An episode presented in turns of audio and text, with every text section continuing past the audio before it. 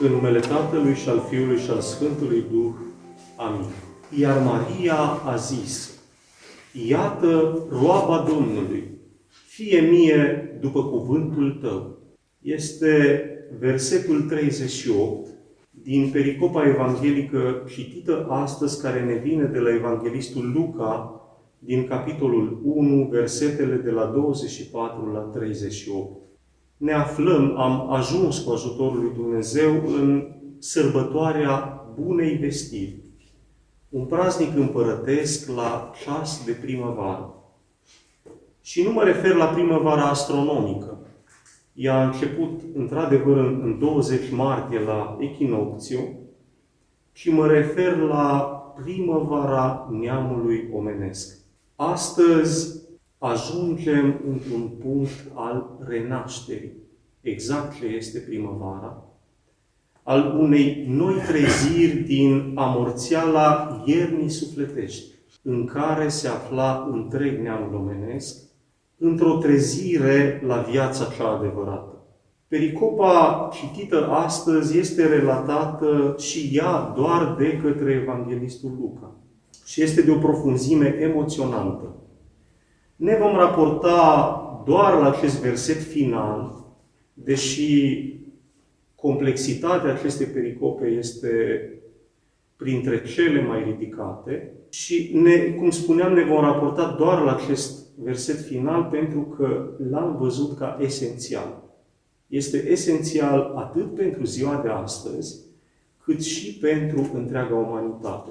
Și de ce zic esențial? O să încercăm să, să vedem în, în minutele următoare, parcurgând câteva elemente de la facere. Ați auzit că s-au și cântat la, la strană în, în partea de început a liturgiei care aparține vecerniei. Uh, s-au citit la strană unele texte din, din Cartea Facerii, după aceea ne vom opri asupra Fecioarei, iar la final vom avea câteva îndemnuri. Și pentru a înțelege ceea ce s-a întâmplat astăzi, sau măcar a desluși cât se poate, a, a trebuit cumva să alunecăm înapoi în timp, să pliem timpul până la acel moment special al, al facerii relatat de către Moise în cartea lui. Și să știți că pentru a desluși aceste lucruri am apelat la, la prea înțeleptul Nicolae Cabasila, tâlcuitorul liturgiei și unul dintre cei mai profunzi gânditori ai bisericii noastre.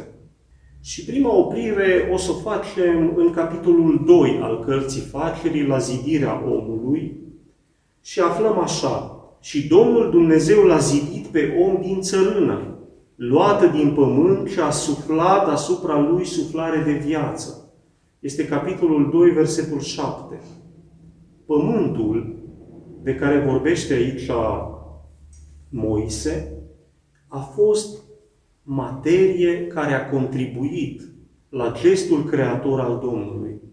Dar acest, această materie, acest pământ, nu a lucrat nimic. A fost un element static și de care Domnul s-a folosit. Următoarea oprire o să o avem în capitolul 1 al cărții facerii și va fi asupra luminii. Și aflăm din versetele 3 și 4. Și a zis Dumnezeu să fie lumină.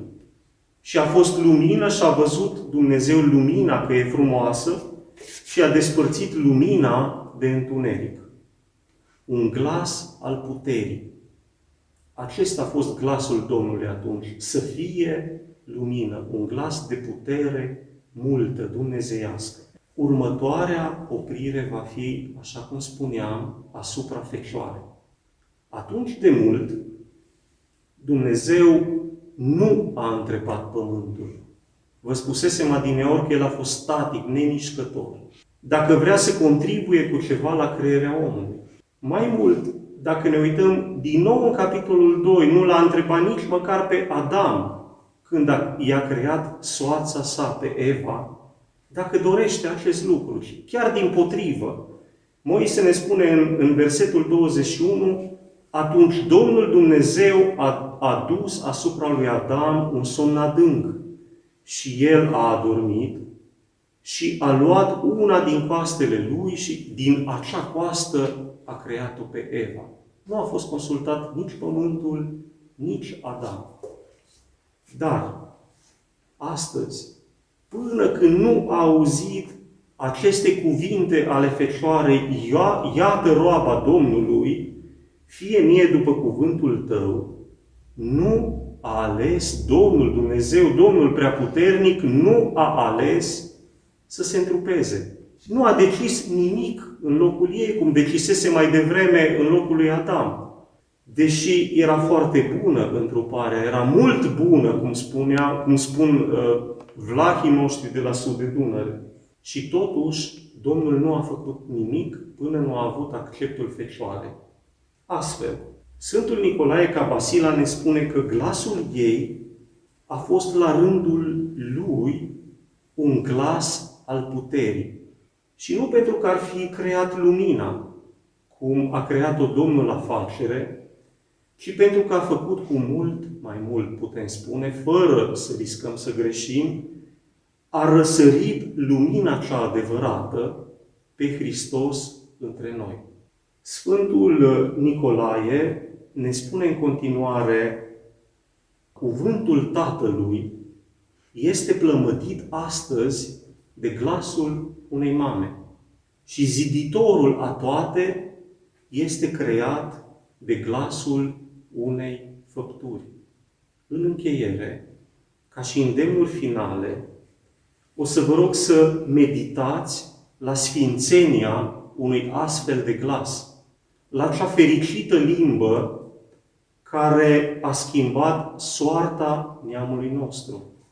La curățenia acelei fecio- acestei fecioare care a ajuns să fie parte vie, dinamică a creației împreună cu Dumnezeu. Și totodată vă îndemn ca pururea acest glas să fie avocat avocatul dumneavoastră înaintea celui care zice Eu sunt lumina lumii, cel ce mi urmează mie nu va umbla în întuneric, ci va avea lumina vieții. Ioan 8, versetul 12. Amin.